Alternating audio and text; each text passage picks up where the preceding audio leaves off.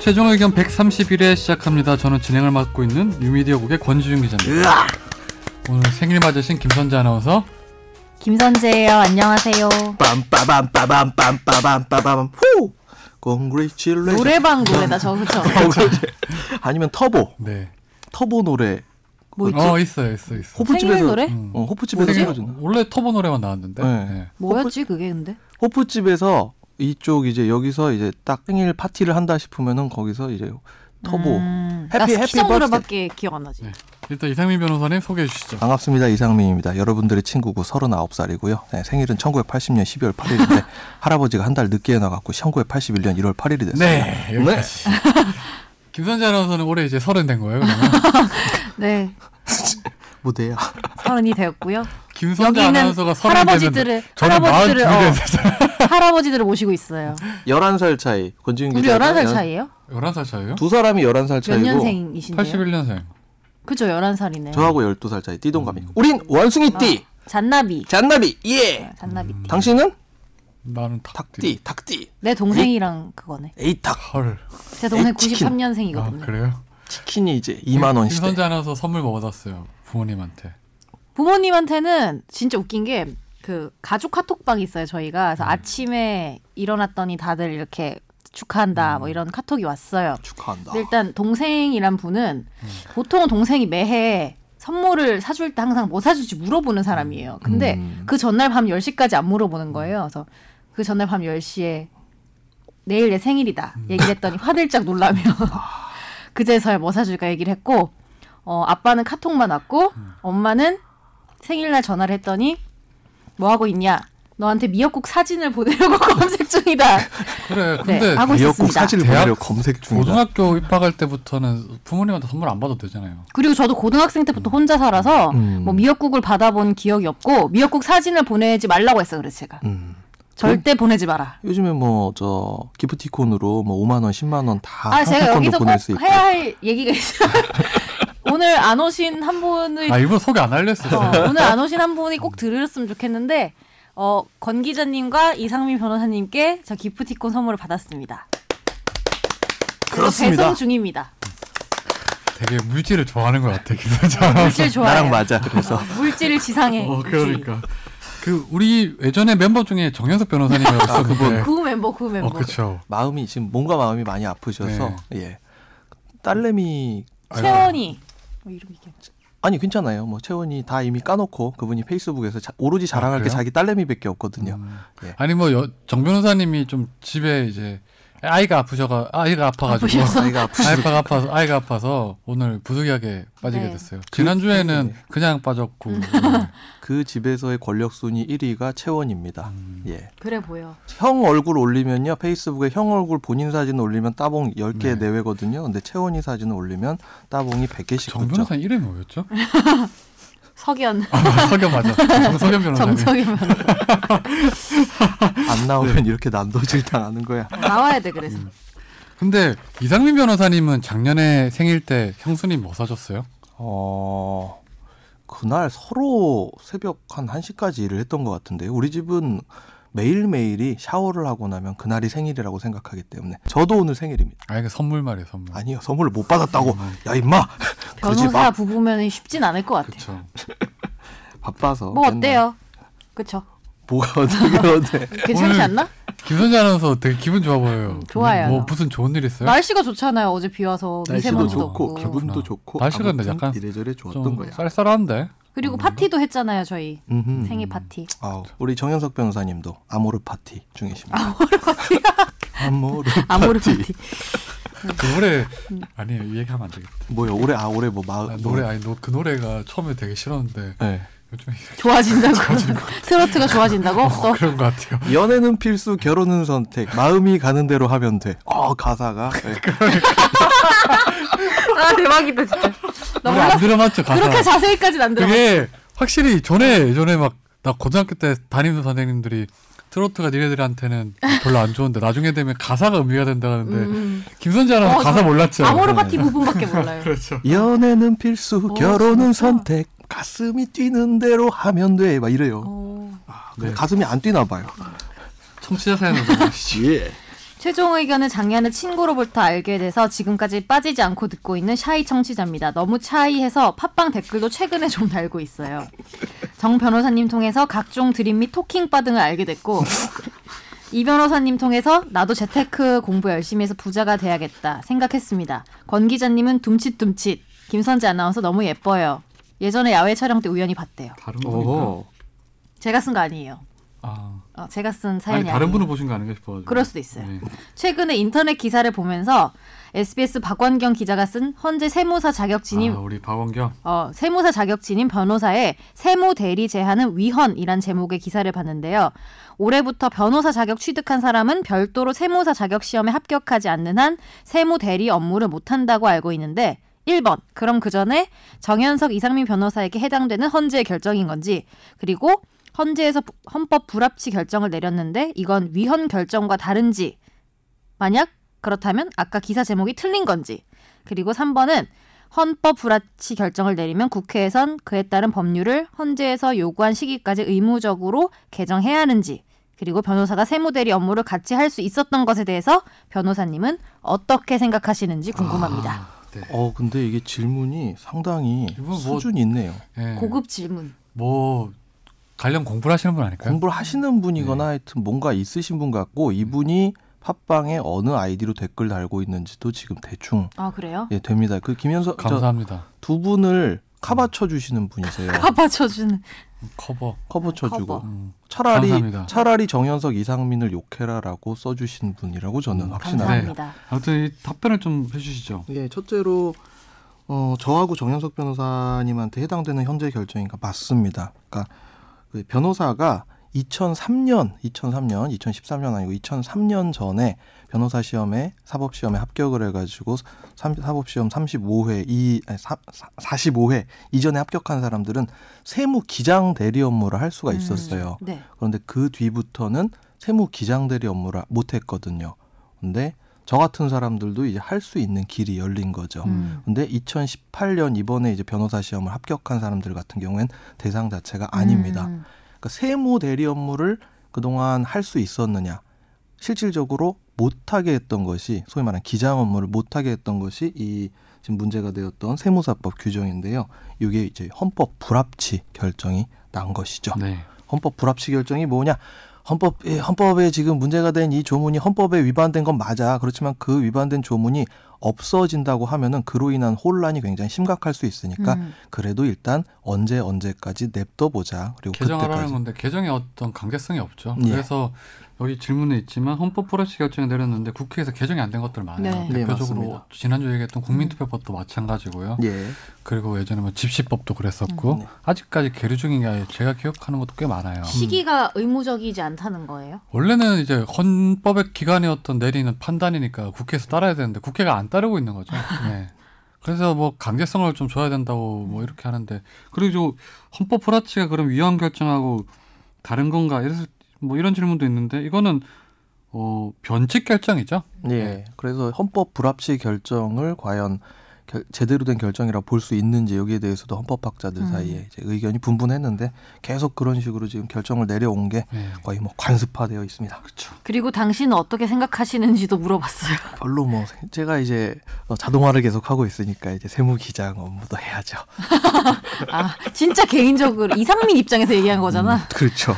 세무 기장 업무는 어떤 게 있죠? 경정이나 이런 거 할 때 하는 거죠. 아 그거는 그 기장 업무라고 하긴 뭐하고 그러니까 매 월마다 돈 뭐 음. 쓰고 네. 비용 어떻게 쓰고 이런 것들 하나하나 영수증 풀 붙이는 일 있잖아요. 네. 그런 것들 자동화하는 프로그램들이 굉장히 많이 나와 있는데 세무사 사무실에서 주로 하는 일이라고 음. 그거 생각하시면 한 건 돼요. 얼마 받아요? 한 건에 보통 월에 한 10만 원 내지 음. 15만 원 그러면 정도. 그 이제 변호사 같은 경우에 세무사와 동일한 일을 하는 건 아니죠.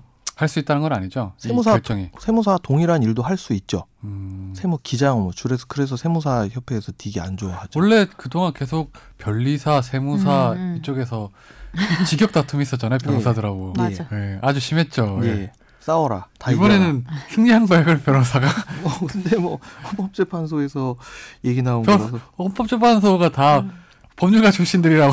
음. 근데 이건 그건 있어요. 우리 잘못 찾아오셨어. 여기 있는 변호사들은 좀 특이한 변호사 두 분이어서 음. 네. 이상한 사람들입니다. 이게 좀 적절한 대상이 아닌 것 같아요. 근데 좀 질문은. 그건 있는 것 같아. 이게 변호사 자격을 그 사실 합격하면 여러 가지 자격증이 동일하게 발급됐었잖아요. 대표적으로 세무사도 네. 있었고 예. 변리사도 변리사도 있고. 그다음에 또 뭐가 있었어? 뭐 36개 자격증이 되는 걸로 워드 알고 프로세서도 그건 잘 있어요. 모르겠어요. 근데 그게 있어요. 뭐- 엄청 많은데 음. 뭐 이게 변호사들도 법이 여러 가지 있으니까 뭐 가사 전문도 있고 뭐 음. 형법도 있고 뭐 민법, 상법도 있고 뭐 행정법도 여러 개 있잖아요. 세무 관련된 거는 좀 특화된 분야는 있긴 하더라고요. 음, 맞아요. 세무는 뭐 또 보면 또 잘하시는 분 있잖아요. 뭐 유명한 펌들이 안대희 있죠. 대- 전 대법관 있잖아요. 갑자기 아, 절세 세무는 사실 이제 사업체 운영해 보시면서 절세 전략 세워 보신 분들이 제일 잘 알죠. 변호사보다 더 잘 알고. 몸으로 해보신 분들. 그럼 다음 사연으로 넘어갈까요? 최종 의견 너무너무 잘 듣고 있는 청취자 새 아이 아빠 다시 메일 드립니다. 어유 애국자시네요. 작년 2월에 4층짜리 빌라 2층에 이사를 왔습니다. 은행 대출로 구매를 하게 됐고 사전 공유 내용은 3, 4층에 집이 한 채씩 있고 1, 2층은 두 채씩 있는데 4층에 계신 아줌마가 2층 저희 집 빼고 모두 집 주인입니다. 첫 번째 질문은요. 4층 아주머니가 옥상 전체를 사용하십니다. 옥상에서 날 좋은 날은 고기도 구워 먹고 그러고 싶은데 절대 오픈을 할 수 없다고 하십니다. 저희도 몇 평 아니 조그만 돗자리 하나 펼 정도의 유치권도 없는 건가요? 무슨 말만 하면 법대로 하라고 하십니다. 일단 어. 대답해 주세요. 이거는 이거는 법의 문제는 좀 아닌 것 같아요. 이거는 어, 그- 약간 우리의 어떤 관습이나 사회 상돌이나 이런 걸 봤을 때 옥탑방이라고 하면 옥탑은 네. 옥탑방에 있는 사람이 쓰는 음.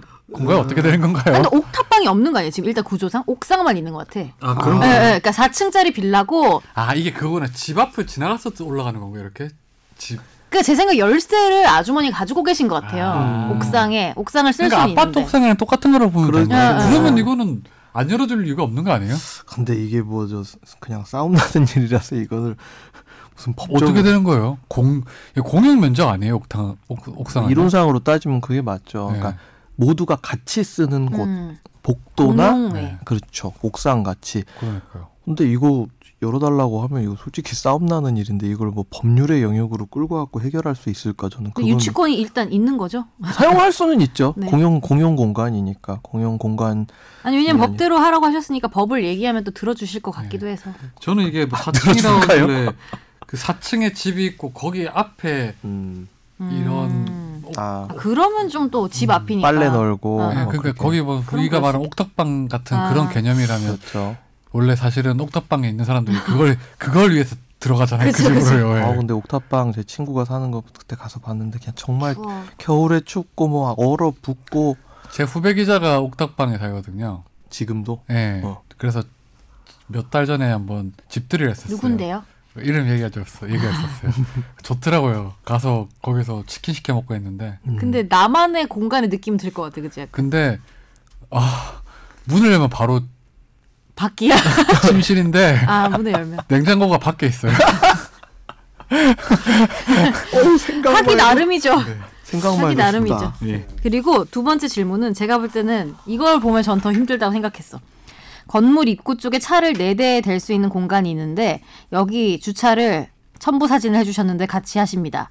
겹쳐서 주차를 하시는데요. 전화를 해서 길을 열어주십사 얘기를 하면 툴툴거리며 열어주거나 사람이 다 다닐 수 있는데 유난을 떤다고 지청구를 얘기합니다. 이런 상황에서는 어떻게 해야 할까요? 역시 법대로 하란 말만 합니다. 그 이게 좀 약간 살기 힘들겠다. 야, 그쵸. 아, 근데 진짜 아, 근데 이거 사셔가지고 이 근데 집을 이웃하고는 잘 이렇게 좀 약간 소규모 빌라 형태에서는 이웃하고 마찰이 없는 게 편하잖아요. 그렇죠. 이게 가령 뭐 아파트 단지다 이러면은 관리단에 가가지고 이런 트러블을 어떻게 조정해 달라고 얘기를 할 수는 있는데 이건 뭐참전 진짜 이거 안 되겠다 싶으면은 구청 구청에다 민원 내야 돼요. 음. 네, 민원 그런 내 방법. 갖고 해결하셔야지 이건. 근데 그러면 쭉 이분 보니까 본인이 구매를 해서 들어가셨는데 예. 계속 사셔야 되는데 어. 불편할 수 있으니까 좀 현명한 방법이 없을까요?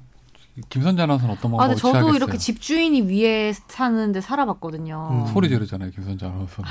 소리 안 들려. 그러니까 그 쓰레기 봉투 다음 날에 내려고 집 앞에 놔둬도 뭐라 할 정도였어요. 저도. 음, 근데 이 주차는 솔직히 저도 엄청 고생했는데 지정석 하는 게 제일 편해요. 음. 결국에는 싸우고 싸우고 싸우다가 지정석을 합시다. 각 후보별로 이렇게 되더라고요. 아니면 저기 어디 도보다리에서 두 만나셔가지고 이렇게 회담을 하셔. 뭐 말씀을 나눠가지고 깊은 이렇게. 깊은 새가 울부 울부짖는 그리고 가운데. 그런 것도 있어요. 그러니까 오렌지 요새 싸거든요.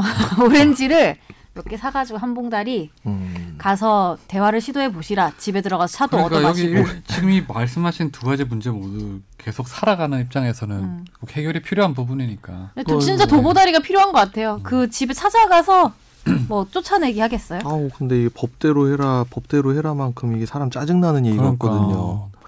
전에 이상민 변호사님 얘기하셨잖아요. 법은 멀다 음. 멀다. 법은 어렵고 불편하죠. 대화로 풀 시스템 가장 좋겠네요. 네. 아, 다음 사연으로 죄송합니다. 넘어갈까요? 예. 안녕하세요. 권 기자님보다 한두 살 어릴 것 같은 직장인입니다. 추정. 음, 정 변호사님께는 아들뻘이세요. 그렇군요. 아드님. 이게 뭐야? 매회 업로드 되는 날을 손꼽아 기다리며 듣다가 갑자기 글을 남기고 싶어 메일 보냅니다. 권 기자님 진행, 김 아나운서님의 청취자 눈높이 질문, 정 변호사님의 드립, 이 변호사님의 랩 실력 모두 다 좋습니다. 팀캠이라고 하죠. 그래서 그런데 회식은 자주 하시나요? 회식하시면 저도 가고 싶습니다. 여의도에서 금방 그 누구예요? 넘어가겠습니다. 아는 사람이에요? 파이어 연설 정연석. 너무 글이 정현석스러웠던 것 같습니다. 딱히 상담받고 싶은 내용은 없는데 여러분의 방송의 즐거움과 도움이 되고 같이 분노하는 사람이 여기에 존재하고 있다는 걸 말씀드리고 싶었습니다. 한 번이라도 빠지면 너무 허전하니까 아프지 말고 어디 가지도 말고 녹음은 꼭 지켜주세요. 했지만 못 지켰네요. 마지막으로 회식 날짜 정해지면 연락 부탁드립니다. 혹시 연석이 형 지인이신가요? YK 이게 아이디가 불꽃 남자 YK인데 이게 뭐예요? 정대만 YK가 이니셜이겠죠 당연히? 정대만 좋아하시는 분 같은데요. YK인데 이게 누구예요? YK 나 윤경 모르겠는데. 윤경이 연, 연경? 연경 연석이 형 동생인가 보다. 정연경 정연석 변호사는 아니겠죠? 그럴 정도로 뭐? 파이어를 쓸 것 같진 않은데. 파이어 같은 분은 아니니까 근데 누구죠? 그 여의도에서 금방 넘어온다고 하는데. 정연경님으로 하죠. 정윤경 정현석 변호사님 아내 아내분 혹시- 성함은 제가 아는데 이니셜이 저도 달라. 아는데 그거는 그러니까. 이거 아닌데. 혹시 아무튼 뭐 정연석 어머님! 변호사님이 어머님이 뭐 저희 멤버죠. 그렇죠. 가끔씩 나오시는 멤버. 네. 회식은 자주 하느냐고 네. 그렇게 네. 친하지 않아요. 저희는 정 변호사님은 네. 근데 되게 특이점이 있잖아요. 평소에는 진짜 진짜 막 들어오면서 막 명동이 상황. 하면서 오고 막 음, 주로 뭐 반바지 입고 오거나 트렁크 팬티 입고 오시거나 씻으면서 들어와 씻으면서 근데 네, 팬티. 회식할 때 보면 무슨 화장을 하고 오시더라고요 음. 항상 얼굴에 비비를 쌍으로 더블로 이렇게 아, 그거는 회식 때 우리랑 같이 사진 찍어서 올리려고 하는 게 아닐까? 그래요? 음, 그거 되게 정장 페이스북. 차림으로 오고 컨실러 바르고 와요. 컨실러 컨실러는 뭐예요? 그 감추는 의- 부분적으로 가리는 거. 어떻게 잘 알아요? 보니까 왜 몰라요 그거를? 그러니까 안 장가를 보니까 못, 모르지. 장가를 못 몰라. 가는 이유가 있네. 집에 여자가 있어야 볼 거 아니에요, 그거를. 아, 여자분이 이렇게 안 그 보잖아. 옆에서 어머 그 잠깐 건- 여자 없는 게 죄인가? 그러지 죄는 마. 아니에요. 제가 죄라는 적 없고 안 보니까 모른다라고 얘기했어. 최근에 연애를 해본 게 언제입니까? 저는 몰라요 그런 거 네, 아니에요. 모르시죠? 네. 그렇습니다. 뭐- 네 오늘 궁금 궁금이 있는데 정착이 되었어. 아니, 아니. 코너가 정착이 아니 되었어. 그게 원래 안 하려고 했는데 갑자기 아침에 그 기사를 보면 생각이 났어요. 음. 권지윤 기자의 궁금 궁금. 네. 한국일보에서 보도했던 건데 이런 유- 유사한 일들은 많이 있었던 것 같아요. 그 펜션을 보정을 해가지고 음. 펜션 창문으로 없는 바다도 만들어서 바다가 있는 것처럼 하고 없는 바다를 만든다고. 네. 근데 저 이거 제 동생이 디자인 전공을 했거든요. 음. 근데 지금은 취직했는데 예전에 대학생 때 아르바이트로 되게 유명한 모텔 어플 있잖아요. 네. 그런 건 호텔 어플. 음. 거기에서 아르바이트를 하는데 이 보정 알바를 했었어요.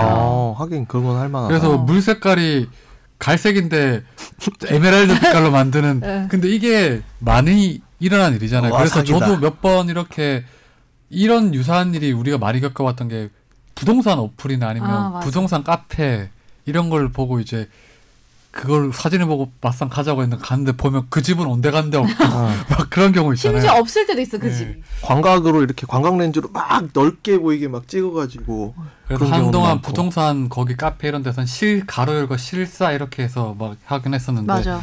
요즘에 이제 펜션도 이런 문제가 있다고 하는데 이런 거는 혹시 나중에 막상 색보정? 사진을 보고 입금을 해서 갔는데 음. 알고 보니까 보이던 산도 안 보이고 수영장도 사실상 갈색이고 근데 저 그거는 펜션까지 안 가서 저희 학교에 도서관지였는데 분명히 사전에 이렇게 조감도라고 하나요? 네. 그런 거에는 관악산이 막 보이고 막 이랬거든요. 음. 안 아. 보이더라고 짓고 나니까 전혀. 그러면 사기를 그럴 했다. 경우에는 저 이런 펜션 같은 경우에는 이걸 나중에 뭐 보상받거나 아니면 취소시키거나 이게 가능해요? 소비자원에 예. 이런 민원들이 이제 꽤 들어옵니다. 예. 예. 그러니까 아까 말씀하셨듯이 전 그것까진 못 봤는데 무슨 없는 바다를 만들어 여기 준다든지 기사에 음. 나오더라고요. 톤 바다- 보정 정도가 아니고. 톤 보정 그건 되게 많죠. 거기서 어떤 사람이 글 올렸는데 분명히 창문에 강이 보였는데 강이 없었다고. 자기는 그 펜션 주변에 강이 있는 줄 알았는데 강이 없었다고. 제 동생은 그, 알, 그 호텔일도 아니면 거의 모텔이잖아요. 네. 주 그 사진들이. 그래서 주 업무가 뭐였냐면 거울에 사진 찍으면 비치잖아요, 아, 음. 사람이. 그건 그 없앤다. 사진 작가를 없애는. 지우는 게 주 업무였다. 사진 작가가 아니고 알고 보면 뭐 그냥 직원들 아, 그렇죠. 아니었어요. 그거를 지우는 게 주 네. 업무였다. 야, 골 때린다. 근데 와, 그러니까 이제 여기 지금 한국일보의 기사 사진을 이렇게 보니까 와, 이건 뭐 사기인데요. 이거 화장하는 수준이 아닌데. 그래서 이런 경우는 어떻게 돼요? 만일에 정말 어 실제로 이제 계약금 쪽으로 뭐한 한 반절 한 10만 원을 입금하고 난다 막상 갔더니 너무, 너무 달라요. 달라요. 예. 음. 그럴 경우는 어떻게 하죠? 이게 전자상거래법의 의유를 받기는 해요. 그러니까 이런 지 우리가 보통 뭐 호텔스 컴바인이 뭐저뭐 인터파크 네. 투어니 뭐 가령 다른 어플들이니 이런 걸 통해 가지고 이제 사진을 보고 후기를 보고 접속을 해 가지고 결제를 하고 가게 되잖아요. 근데 이게 다 전자상거래의 음. 일환으로 이루어지는 거거든요. 그래서 이 전자상거래 등에 있어서의 전자상거래 등에서의 소비자 보호에 관한 법률이라는 그런 법이 있습니다. 약칭 뭐 전자상거래법 네. 이게 있는데 여기 보면은 이런 경우에 이제 일정한 수준의 보상을 받을 수 있도록 규정을 하고 있기는 해요. 그런데 이미 가가지고 그리고 딴 데로 기분은 어떻게 다 보여요? 상했잖아. 네. 사용해야 할 거니까. 아, 이런 거는 과장 광고 이런 걸로 제재할 수 있지 않나요? 과장 광고 아 물론 근데 나는 색 보정 정도는 안 될 것 같아. 음. 왜냐하면 아니, 색보정이 막 괜찮겠지만 음. 없는 걸 만들면 없는 안 되지. 거 어, 네. 만들 그 이런 거죠. 소개팅을 나갔는데 뭐 예. 사진을 보고 그러니까. 비교라도 그래 진짜 나쁘다. 진짜 진짜 나쁘다. 어. 아니 약간 다를 수 있는데 어, 어떤 게 외모지상주의자. 음. 생길 수는 좀 그렇다. 아 근데 좀, 좀 이게 심하네요. 예. 음. 근데 여기 나온 사례들은 정말 없는 걸 만들어놨. 그러면 예를 들어 결혼 정보 업체에서 예. 사진을 보여주고 자기도 똑같은 얘기 아니 하셔. 이거는 나중에 알- 이거는 이거는 이제 다른 거에서 돈을 내고 하는 거니까 음, 이거는 아 그렇죠. 음. 돈을 내고 했는데 너무 사진하고 다르다. 예. 이럴 경우에는 어떻게 되는 거예요? 뭐 그- 욕을 하겠죠. 속고 속이는 사회야. 어, 아니 근데 저 이건 있어요. 그러니까 물론 완전히 막을 수는 없겠지만 그래서 저는 이런 데서 보고 뭐 어플이나 업체에서 보고 꼭 블로그에 다시 검색을 해봐요. 그 그러니까. 블로그도 똑같은 음. 도대체 사람이야. 아니 근데 블로그도 왜 대충 각이 나오잖아요. 그러니까 네. 정말 보정을 많이 하고 잘 찍으시는 분인지 그- 오빠랑 이렇게 쳐보면 되나? 오빠랑 이렇게. 대충 그러니까 되게 보정 안 하고 바로바로 올리시는 분들 거 신뢰하면 돼요. 야 블로그에 오빠랑 모텔 간 얘기를 쓰겠니? 네. 펜션 있잖아 펜션은 뭐. 오빠랑 펜션? 어, 오빠랑 펜션. 어, 저는 오빠랑 그렇게- 맛집 이런 거 하면 저는 다 그렇게 나왔잖아요. 검색해 본 적은 없네요. 오빠랑 맛집도 그것도 이미 다 어뷰징이 돼 아 있다니까. 예. 그래요? 그럼 이제 뭘로 해야 돼? 우리가 알면 이제 끝난 거야. 권지윤과 어, 권지윤과 아니 근데 내가 함께 봤을 때 그냥 음. 많이 이렇게 예쁘게 올리지 않는 분들께 정확한 것 같아 뭐든. 그러니까 대충 올리시는 분들이 막 뭐야 왜 이렇게 찍었어 하는 분들께 정확해요. 그렇지 그래갖고 협찬 받아가지고 이제 뭐 가령 호텔이라든지 이용하고 나서 그 블로깅 하시는 분들 계시잖아요. 거기에 조건이 이제 뭐가 붙냐면 직접 찍은 사진들 거기에 몇 개 들어가야 된다. 이렇게 하는 조건까지 붙어서 계약. 요즘에 근데 블로그 같은 경우에도 예를 들어 어디 협찬을 받았으면 글 밑에다 쓰게 돼 있잖아요. 맞아. 쓰지만 안 쓰는 경우 되게 예, 많죠. 근데 그냥 확인한 일 없으면 걸리면 안 되죠. 하지만 네. 우리는 그 라인 캐릭터들이 거기서 따봉을 하고 있다. 그러면 자동적으로 거르게 되죠. 어 브라운. 맞아 맞아 맞아. 그래요? 브라운이 막 이러고 있어. 따봉을 쫙 하고. 전 맛집을 주로 검색을 하거든요. 음흠. 저는 꿈이 대한민국에 맛집 다 가보는 거예요. 아, 예. 그 맛집 검색할 때 보면 가끔씩 어때 맛있다 맛있다 해서 가본 가본 적 중에 하나 실패했던 게 최근에 하나 있어요. 뭔데요? 지금. 강서구에 어디 하나 있는데 무슨 뭐 파는 메뉴가 집인데? 뭔데요? 삼겹살집 삼겹살집. 아, 되게 맛없었나 보다. 별로였어요. 세계 4대 집 맛없기 음, 이베리아 쉽- 목살. 쉽지 않은데. 그거 먹어봤어요. 아 먹어봤어요? 네. 진짜요, 진짜. 그거 저기 거기 있잖아요 마포에 있잖아요. 이베리코? 이베리코. 이베- 아, 음. 이베리코, 이베리코. 네, 항정살. 예. 삼- 삼겹살. 저기 상암 쪽 저기 있잖아요. 예. 근데 왜 그게 4대 집이에요? 마포에 되게 예, 있어요. 거기 말하는 거예요. 아, 거기는 네. 맛있었어요. 거기 맛있죠. 예. 좀 깔끔한데 예. 맞죠? 예. 맛있어 거기. 근데 그거 제가 그 얘기했더니 우리 형이 어떤 사이트를 보여도 우리 형이 먹는 거에 거의 제가 보기엔 대한민국 탑이에요. 어, 백종원. 뭐 오히려 먹는 게 낙인 막이라서 살을 찌는 사람이거든요. 음. 통이 커야지 더 많이 먹을 수 있어서. 그런데 뭐 사이트 하나 보내줬는데 고기 이제 파는데요. 음. 어, 근데 너무 비싸더라고 거기. 음. 음. 고기를 이제 이베리코부터 시작해서 막 각종 다 있는 예, 데구나. 예. 근데 그걸 주문해서 집에서 먹는 건데. 아, 네. 어. 아, 그런 사이트들이 꽤 있죠, 요즘에. 배달? 예. 보라색? 예. 저도 거기 되게, 되게 애용하는데 음, 그거 되게 비싸더라고 근데. 비싼데 편해요. 음. 그렇지. 네, 아무튼 고기 그렇습니다. 고기 좋아하시는 분들이군요. 아. 예. 나도 거기서 해먹 나도 미식가인가 보다. 네. 오늘 저희 그 집중 탐구 주제는 음, 근로기준법입니다. 이게 어, 52시간. 우리가 그저께 그저께 5월 1일 무슨 날? 근로자의 날. 메이데이. 메이데이. 그렇죠. 노동절. 여기 세, 혹은 세 중에 신분이 이상민 변호사님 한 분이죠. 사용자. 아, 사용자 저는 한 분? 사용자만 씌웠어. 사용자 한 분, 근로자 두 명인데 근로자는 못 씌고 둘 사용자만 다 이- 씌웠어. 어. 이러니까 안 되는 거야. 근로자는 둘 다 이랬어. 아니 치고 있는데 갑자기 그 저 SBS에서 뭐 그거 인터뷰하다 조성현 기자가 그렇죠. 물어봤죠. 예. 이- 갑자기 그래갖고 나갔잖아요. 그러니까. 제 그래서. 친구도 일했어요. 네. 근로자인데 음. 그래서 걔가 글을 올렸더라고요. 근로자의 날에 일을 하면은 근로자입니까 노예입니까 이렇게 글을 썼더라고요. 근데 사실 저희는 근로자의 날에 거의 쉰 적이 없어서요. 뭐 사실 맞아. 쉬는 날인지도 잘 인식을 잘 못하고 있었어요. 음. 그리고 쉬- 쉽지 않. 저도 생방송 매일 하니까 음. 뭐 근로자의 날이고 뭐고 그러니까 특수 저 취업 규칙 혹시 한번 살펴보신 적 있으십니까? 요 SBS. 뭐 그렇죠. 봤죠. 저는 없는 거. 네. 거기에 보면은 근로자의 날이 아마 쉬는 날로 기재가 돼 그래요. 있을 거예요. 원래 쉬는 날이긴 한데 음. 이게 뭐 이따가 얘기하겠지만 언론사 같은 경우는 특례업종으로 돼 있었어요. 네, 음, 맞아요. 지금은 특례업종에서 제외가 됐지요. 네, 다 내년 7월부터 내년 포함되죠. 7월부터 예. 제외가 됐죠. 네. 아무튼 고 이렇게 근로기준법이 이제 곧 있으면 7월 1일부터 시행되죠. 네. 예. 네. 이제 일부 업체에 대해서는 7월 1일부터 이제 300인 이상 기업에 대해서는 7월 1일부터 적용이 돼서 52시간까지만 일할 수 있는데 요거에 대해서 한번 저희가 한번 얘기를 나눠볼까 합니다. 근로환경의 변화가 2018년 들어가지고 굉장히 많이 일어났는데 네. 예. 제목은 당신의 노동은 어떠신가요? How about 네. your labor? 예, 안녕한지 어, 일단 용어부터 봐야 될 텐데 근로자는 법으로 용어 설명이 돼 있잖아요. 네. 예, 근로기준법 우리가 한번 한 번쯤은 정말 우리가 살아가면서 근로기준법 검색해가지고 보실 만한 가치가 있는 법인데요. 알아두면 좋아요. 네. 근로자는 이렇게 규정돼 있습니다. 법제 2조에 보면 아, 뭐는 뭐라고 한다, 뭐는 뭐라고 한다 이렇게 다 규정돼 있거든요. 직업의 종류와 관계없이 임금을 목적으로 사업이나 사업장에 근로를 제공하는 사람 네. 이렇게 규정돼 있습니다. 근데 이것도 노동으로 바꿔야 되겠어, 다들. 그쵸? 네, 그렇네요. 네. 네. 네. 헌법이 개정되면 네. 이제 노동 네, 그렇게 바뀌게 될 수도 있겠네요. 그러면 그리고 사용자란 뭐죠? 사용자는 사업주 또는 사업 경영 담당자 그 밖에 근로자에 관한 사항에 대해서 사업주를 위해서 행위하는 자, 즉 사업주 더하기 사업주를 위해서 행위하는 음. 자 이렇게 돼 있습니다. 사업, 사업 경영 담당자라는 걸 뭘 말하는 걸까요? What? CEO 경영 담당자? 네. 아 사업 경영 담당자. 네. 우리가 사업주라고 하면 우리가 오너를 말하는 예, 거죠. 음. 오너를 이야기하고 주주를 이야기하죠. 대주주 이런 식으로 생각을 하시면 되는데 사업 경영 담당자는 주식 없는 임원들 있잖아요. 음. 예, 그런 분들을 아. 생각을 그러니까 하시면 됩니다. 그 사용자라 하면 등기 임원이나 뭐 이런 사람들을 포- 포함하는 등기 거예요. 임원, 비등기 임원들. 네. 예, 예. 아, 네. 임원은 어- 어디부터가 임원이죠? 아, 그거는 하- 회사마다 뭐 사실 좀 다르긴 한데 네. 보통 이제 노조 가입 안 되는 노조가 근데 입안데 이런 회사는 좀 달라요. 이런 회사는 어디부터 노조 가입 안 돼요? 음. 네. 우리는 부장급? 없는데. 부장급? 아, 부장은 돼요.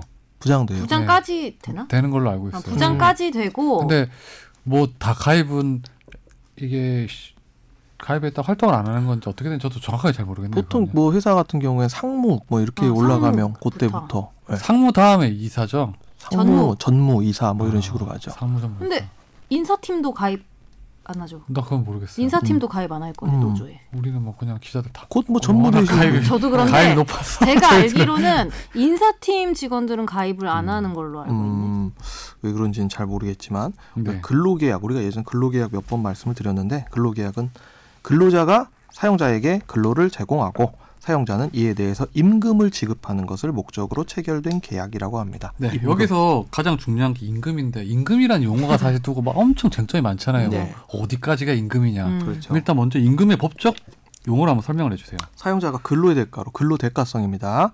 내가 근로를 제공해가지고 그 대가로 근로자에게 임금이나 봉급 그 밖에 어떤 명칭으로든지 지급하는 일체의 금품이라고 이야기하고 있죠. 그럼 근로의 대가가 이제 이제 중요하잖아요. 그래서 또. 어렵다 뭐 어려워. 용어에 용어에 네. 아니 이게 용어에. 다 지금 제가 말씀드린 게 법원에서 쟁점이 됐던 네. 부분들이잖아요. 근로의 대가. 우리 지난 주에도 얘기 많이. 네. 했고. 인센티브는 어떻게 될까요, 그러면요? 인센티브가 그냥 우리가 그냥 주는 인센티브 있잖아요. 맨날 주는 인센티브. 그러니까 사실 뭐 딱히 안 그거는 해도. 인- 고정급이죠. 그렇죠 예. 고정급인데 인센티브. 인센티브 형태라고 해주실래요? 그래서 아니 그러니까 우리나라에 그게 좀 약간 원래 통상임금에 포함되는 건데 사실은 음. 그런 것들이 예, 많았죠. 지금 기자분들이나 아나운서분들의 어떤 그 급여 명세표와 어떤 생산직 근로자의 급여 명세표를 살펴보면 엄청난 차이가 난단 말이에요. 그렇죠. 생산직 근로자의 급여 명세표는 본봉이 무지하게 낮게 돼 있습니다. 그리고 음. 대부분의 그 구성 요소가 수당으로 이루어져 있고 네. 특히 초과 근무 수당이 본인의 어떤 급여 항목의 상당수 상당 부분을 차지를 그래서 하고 왜 있죠. 우리도 임금 인상을 맨날 얘기하다 결국엔 복지 카드 포인트가 더 들어오는 형태로 결론이 나더라는. 그래서 이걸 평균 임금 산정에 있어가지고 나중에 문제가 되는 게 평균 임금 나중에 뭐 사람이 나가게 된다 그럼 퇴직금도 지급해야 되고 해고 예고 수당도 지급해야 음. 되고 여러 가지 이제 돈에 관한 문제가 생기는데 그 돈의 기준을 어떤 식으로 판별해야 될지가 상당히 쟁점이 되어 왔죠. 그래서 인센, 인센티브는 지금 어떻게 되는 거야? 된다는 거야, 안 된다는 거야? 이게 예를 들어서 되는 인센티브도 있고 안 되는 그러니까 인센티브도 이게 있죠. 법원 그러니까. 대법원 제 출입할 때 그때 그 정해졌었는데 예. 그러니까 이게 매달 뭐 두 달에 한 번씩 주는 인센티브 그런 거 있잖아요. 그건 사실상 고정급여잖아요. 음. 예. 그러니까 급여 보존적 형태로 주는 거잖아요. 그런 네. 거는 포함이 됐었는데 뭐 정말 회사가 돈 잔치를 벌여가지고 하는 것도 있잖아요. 음. 그런 건 또 포함이 안 된다 하고 근데 헷갈리더라고 그래서요. 어, 예. 근데 그건 우리만 해도 막 그런 경우 많진 않은데 일반 회사도 보니까 우리는 뭐 수익이 잘 안 나니까 지금 월드컵 때나 2002년 때나 받았던 건데 아무튼 그 종류가 엄청 이름이 되게 다양하더라고요 그 인센티브. 예. 그러니까 선생님들은 반도체 파는 회사는 아니잖아. 그 저희는 저희가 창, 네. 창작을 해내는 그래서 최근에 이제 가장 뭐 관심 있게 봤던 게 이제 근로시간 단축이었는데 예. 사실은 그 동안은 이제 근로시간이 몇 시간까지 됐었죠? 68시간이었죠. 일주에 어, 한 주에 68시간을 기준 법이 최대로 어떻게 돼 있길래 최대, 68시간까지 됐던 거예요? 어, 그러니까 한 주의 기준을 어떤 식으로 삼느냐가 문제인데요. 그러니까 왜 68시간으로 그동안 한 주 68시간으로 이제 해왔느냐? 과거에 고용, 그 고용노동부가 한 주를 7일이 아니라 휴일, 토, 일요일을 제외한 5일로 해석을 했거든요. 그러니까 음.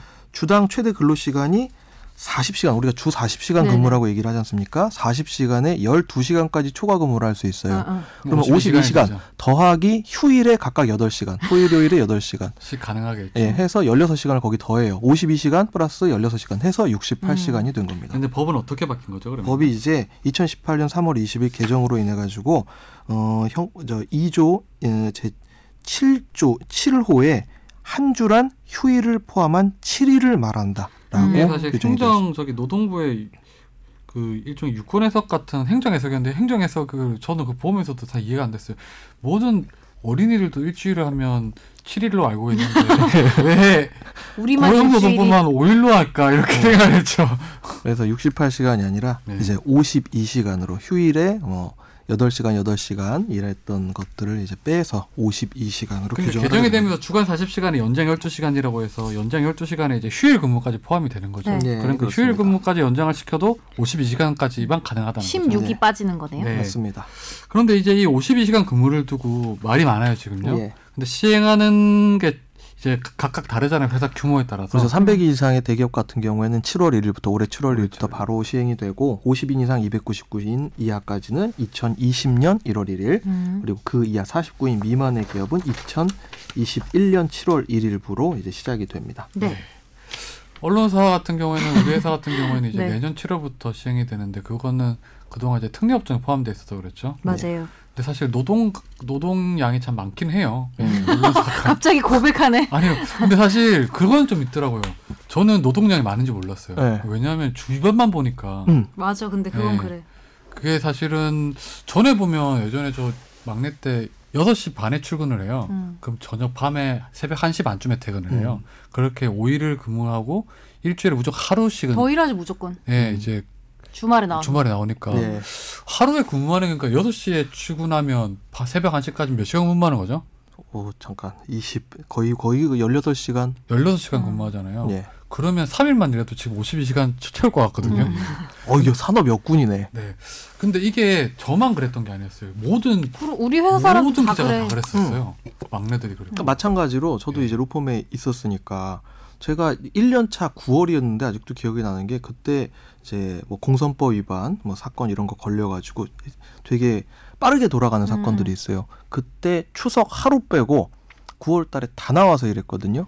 그렇게 되면 그때 타임으로 쓰면은 이제 하루에 몇 시간 일했는지를 다 저- 기재를 해가지고 제출하게 돼 있는데 300시간 넘게 일해요. 그렇게 일하면 300시간이 뭐야?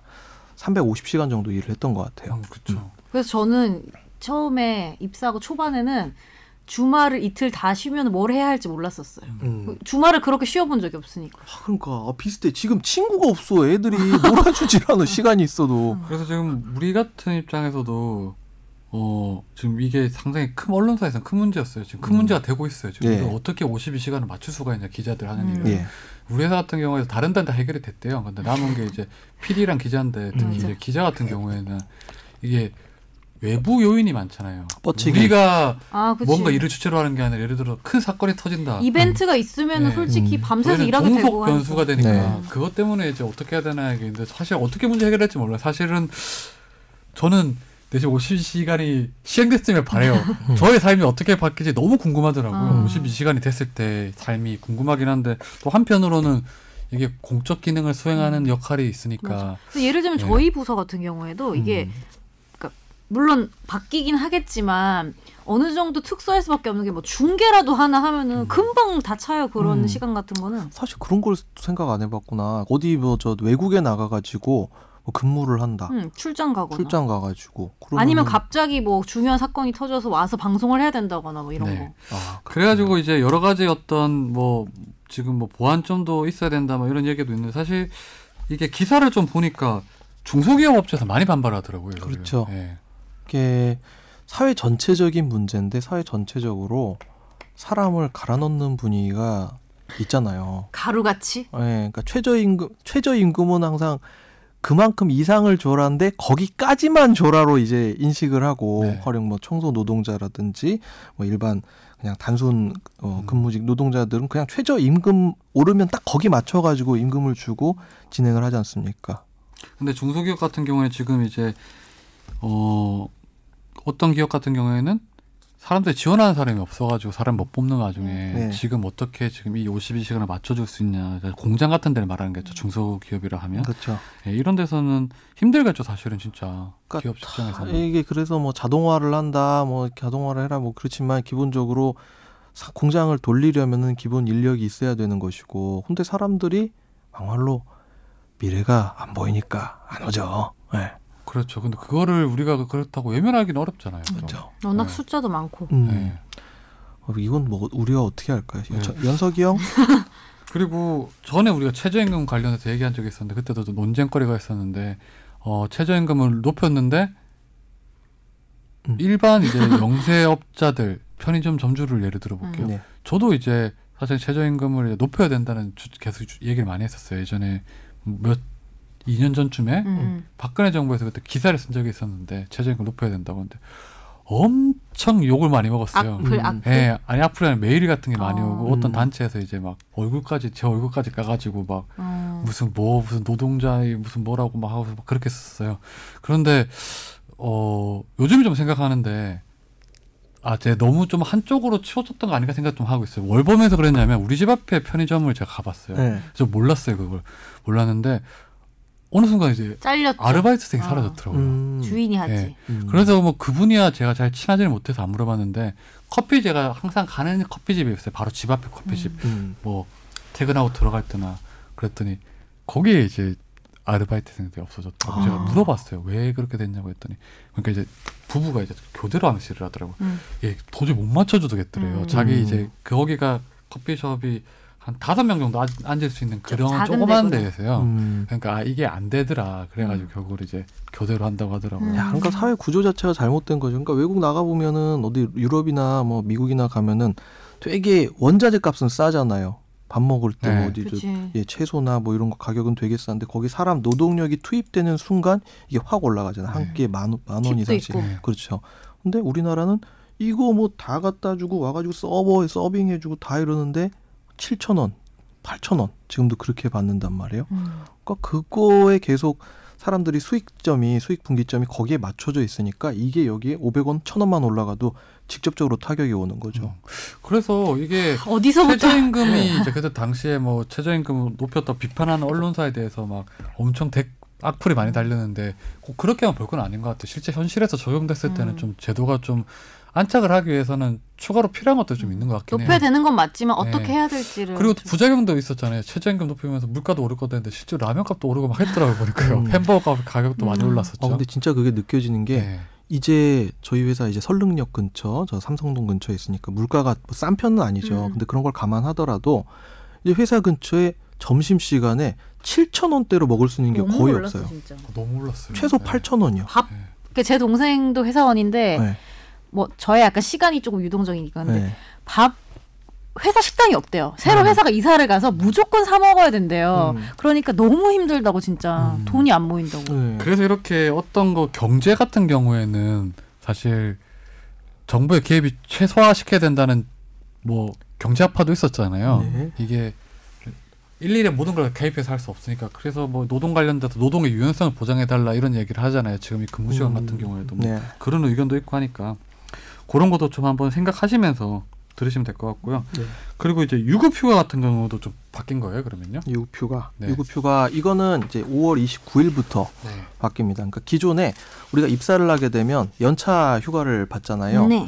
그러니까 1년 돌아갔고 만근의 80% 이상 이제 출근을 하게 되면 이 사람은 2년 차 때 15개, 15개 연차 휴가를 부여받고 2년마다 그게 1일씩 늘어나게 돼 있어요. 2년마다예요? 2년 이제 3년 차, 그러니까 4년 차 때 이제 16개가 되는 거죠. 어, 그랬어요. 네. 어, 1년에 한 번씩 늘어나는 거 아니에요? 1년에 한 번씩 아니에요. 최대 25일까지. 음.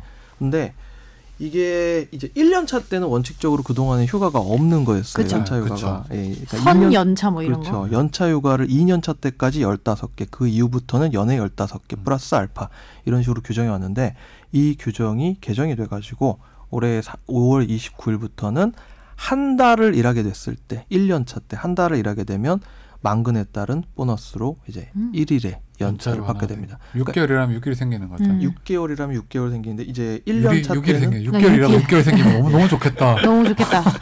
반년이라고 지- 반년 놀 수 있는 거 지중해 아니야? 스타일 아니에요? 지중해 그런 나라가 있어요? 어 지중 아니 그게 아니고 그러니까 노는 정도가 그 햇빛 좋고 이런 어, 나라에서 사용자께서 그렇게 얘기하는데 지금 직원들 그렇게 해주고 있는 거예요. 네. 지금 사람들이 말이야 이거. 그러니까 1년 차 때 11개의 휴가를 받을 수 음. 있는 거죠. 만근을 하게 되면 12개월이니까 네. 1개월 일하고 나서 하나 생기는 거니까. 그리고 또 바뀐 게 뭐가 있어요? 근로기준 법 바뀌면서 한 게. 바뀐 게 이제 우리가 그 고등학생들이 이제 실습 현장에 나가가지고 막 죽는 일들이 산업재해로 네네. 돌아가시는 일들이 막 발생을 했잖아요. 근데 네. 그게 결국 이제 비숙련 노동자, 노동자들한테 어, 책임을 강요를 하고 음, 이래가지고 그런 정말 말도 안 되는 일들이 일어났는데 그 거듭되는 산업재해 문제가 이제 불거지면서 15세 이상 18세 미만자들의 근로 시간을 기존에는 일주일에 40시간을 초과하지 못한다 이렇게 규정돼 있었는데 네. 이거를 35시간으로 바꿨습니다. 네. 네. 예. 그러니까 하루 7시간이면 7, 5, 35. 딱 그렇게 7시간 이상 근무를 못 하겠네요. 그러니까 네. 이게 진짜 문제가 많은 게 원래 보통 뭐 이제 특수목적 고등학교 취업을 목적으로 하는 네. 고등학교 가가지고 뭐 고등학교 3학년 올라가면서 취업 현장에 가서 취업 실습을 한단 음. 말이에요. 근데 취업 실습을 하는 건 일을 배우라는 의미거든. 근데 가가지고 아무 일이나 막 시켜. 잡일 잡일. 예, 잡일을 시켜. 왜냐하면 얘네가 들어와가지고 처음에 일 못하는 건 너무너무 당연한 일이거든. 그리고 책임감 없을 수 있어요. 예. 애기들이거든. 완전히 애기들이거든. 저희 회사 같은 경우도 지금 이번에 이제 올해 1월 15일에 어, 인턴? 특수목적 고등학교 졸업하고 아. 들어온 이제 친구가 있어요. 산업기능요원으로 근무하고 있는 친구가 있는데 얘는 무슨 일을 해요, 19살인데 그분은요? 개발을 해요. 어. 개발자로 들어왔으니까. 음. 근데 얘가 일을 당연히 지금 잘 못하지.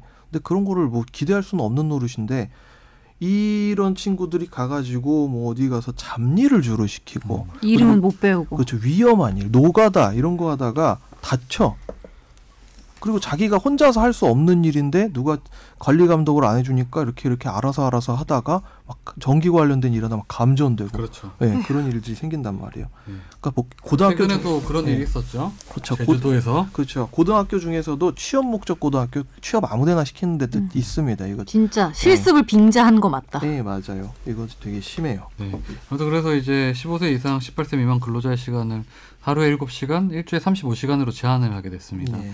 그리고 우리가 잘 모르는 게 점심 시간은 근로 시간에 빠지는 걸 아시죠? 음. 네. 음.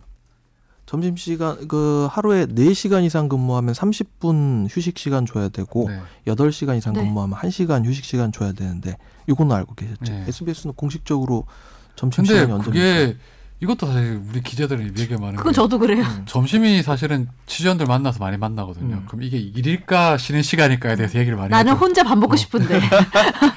그 이게 사실 저는 기자들 혼자 밥 먹는 일이 없어요. 음. 예, 이게 무조건 외부 사람을 만나서 음. 먹어 먹고 이렇게 하니까 음. 그러면 내가 야외 촬영을 나갔는데 음. 먹을 시간이 없어서 차 안에서 김밥을 급하게 먹은 건요.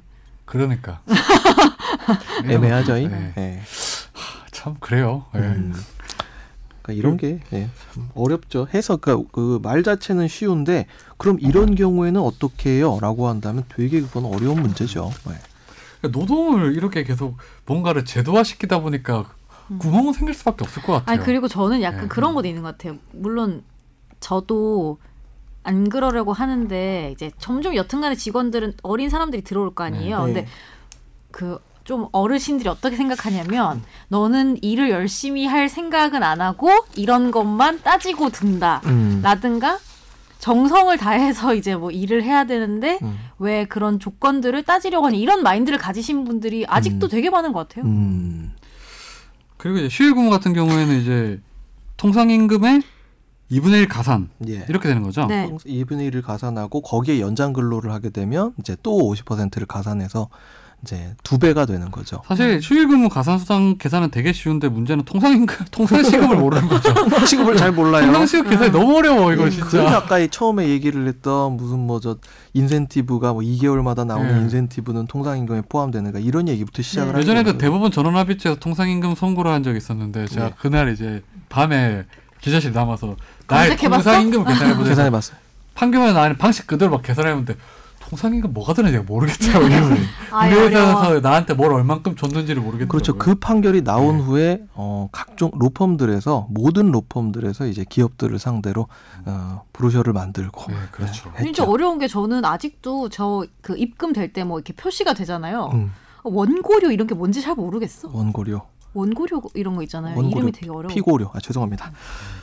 죄송합니다. 네. 아무튼 이런 게 있는데 이게 이 법이 이제 근로기준법이라는 게 이제 계속 개정이 되고 항상 이게 개정이 될 때마다 여야가 항상 대립하고 그랬었어요. 예. 근로기준법이 항상 쟁점이 많은 건데 이게 결국은 이제 문화를 반영하는 것 같아요. 이게 사실은. 이게 근로기준법 2018년도 개정되기 전에 보- 대대적으로 개정이 됐던 게 언제냐면 2014년이었거든요. 예. 4, 5, 6, 7, 8 횟수로 5년 만에 이게 개정이 된 것이고 상당히 이제 실제로 이게 시행이 되고 났을 때 어떤 좀 파급 효과가 있을지 아직 이제 여러 가지 전망이 있는 것도 사실인데 전체적인 방향은 음, 맞는 방향으로 가고 있지 않은가. 뭐 일단 네. 이 정부의 어떤 정책 방향성 그리고 뭐 시민들이 이제 대통령 뽑았을 때 그 대통령의 어떤 공약을 보고 뽑았을 텐데 그 공약의 대부분 이제 뭐 사람 중심에서 알고 좀 이제 예. 음. 일만 하지 말고 좀 워라벨. 뭐 예전처럼 저녁이 있는 삶을 살 수 있도록 뭐 이런 건데 아 근데 우리 제- 옛날에 생각해 보면 저희 아버지도 이제 기자를 했었잖아요. 음. 저희 아버지가 아침에 나가는 시간이 한 6시 반 정도 됐어요. 네. 음. 6시 반 정도에 우리 아버지는 운전을 못 하니까 45번 좌석 버스를 타고 동성교통 좌석 버스를 타고 이제 광화문으로 출근을 했다가 밤에 한 11시 정도 되면 아마 들어오셨던 것 같아요. 그리고 그때는 토요일에도 근무를 할 때니까. 그러니까 얼굴을 못 보지 뭐 아빠들. 그렇죠. 그래갖고 뭐 거의 아버지 얼굴을 보거나 뭐 어디 여행을 가거나 그런 기억이 저는 없거든요. 음. 그래갖고 아빠하고 지금도 안 친해요. 예. 근데 그 저 때도 그랬던 것 같아요. 저녁을 가족이 다 모여서 먹는 게 쉽지 않잖아요. 근데 지금도. 그게 사실은 정상이라는 거죠 음, 우리가 저희가 같이 익숙하지 먹는데. 않아서 그렇지. 그러니까 호주에 예전에 한 5년 전에 여행을 갔는데 거기 이제 저희는 여행을 간 거잖아요. 라군이라고 하는 그 호수 인공적으로 네. 아. 만드는 호수에 오후 5시인데 사람들이 막 퇴근해갖고 와갖고 거기서 막 피크닉 하는 그렇지 거. 막 수영을 막 놀고 있는 거라 그래갖고 그렇죠. 야 이 사람들은 이렇게도 사는구나. 근데 저도 그래서 가- 점점 더 그게 힘들어지잖아요. 사실은 네. 다들 바빠지고 하면 근데 저희 집도 이런 식이라니까 일단 더 따로 따로 사는 것도 있지만 같이 모여도 안 먹는 버릇을 하니까 기다렸다 먹는 법을 모르는 거예요 아무도. 음. 예를 들면은 뭐 사실은 다 같이 기다렸다 다 같이 먹는 게 가족 식사인데 빨리 먹으면 일어나 버리고 네. 음. 이렇게 바뀌더라고요. 안 하는 버릇을 하니까. 그 우리 이제 기자 직군들에서 이제 아 내년부터 진행될 52시간에 대해서 다들 상당히 궁금해하고 있어요. 뭐 일부 기자들은 기자들이 어떻게 이렇게 하면 일을 할 수 없다. 기본적으로 음. 아침부터 뭔가를 챙겨서 해야지 자기가 기사를 쓸 수 있는 팔로우를 해야 네. 되니까. 이거는 불가능하지 않냐, 좀 입법을 좀 바꿔야 되지 않냐 이런 의견도 있고 사실 저도 뭐 어느 정도 좀법 개정이 필요한 거 아닌가라는 생각도 하고 있으면서 내심은 궁금해요. 저 네. 예. 이게 전에 한번 전에 말씀을 드렸던 것 같은데 반포대교 지하로 넘어가면 한강이 나오잖아요. 네. 예. 거기 보면 이제 음식점들 있잖아요. 거기 네. 무슨 세비 둥둥섬 음. 예. 거기서 밥을 먹으러 이제 저녁에 자주 법조팀이 있을 때 그쪽으로 갔었어요. 음. 그한 7시 저녁 시간 약속을 잡으면 주로 7시 음. 반이나 아니면 네. 빠르면 7시 반에 하고 그것도 늦죠. 8시 반에 하거든요. 네. 왜냐하면 8시 뉴스니까 그러니까 저희가. 아 맞네. 예, 그래서 8시 뉴스 나가는 걸 시작하고 나가는 걸 보고 하면 통상 8시 반에 보거나 음. 이렇거든요. 그러면서 이제 8시쯤에 이제 어, 저랑 이제 어떤 판사랑 같이 차를 타고 가면서 음. 이제 그 밥을 먹으러 가면서 저기 한강변에서 이제 자전거 타면서 노는 사람도 있더라고요. 피크닉. 예. 피크닉. 아, 그래서 저 사람들은 무슨 일을 하면 이 시간대 저렇게 할 수 있을까 그러니까. 얘기를 한 적이 있었어요. 예. 그 사람들 대학생들이에요. 아 근데 이게 바뀌어야 되는 이유가 이제 저희 와이프도 뭐 엄청 이제 빡세게 일을 하는 곳에 다니고 있지만 지금 아마 워킹맘들의 생각은 아마 비슷하지 않을까 싶어요. 이게 해결이 안 되면은 아기를 못 키워요. 근데 그것도 있다. 제가 이거 관련해서 아이템으로 네. 그 다른 프로그램에서 그 코너로 나간 적이 있어요. 근데 인터뷰인데 시민 인터뷰하는 건데 택시를 몰고 다니면서 네.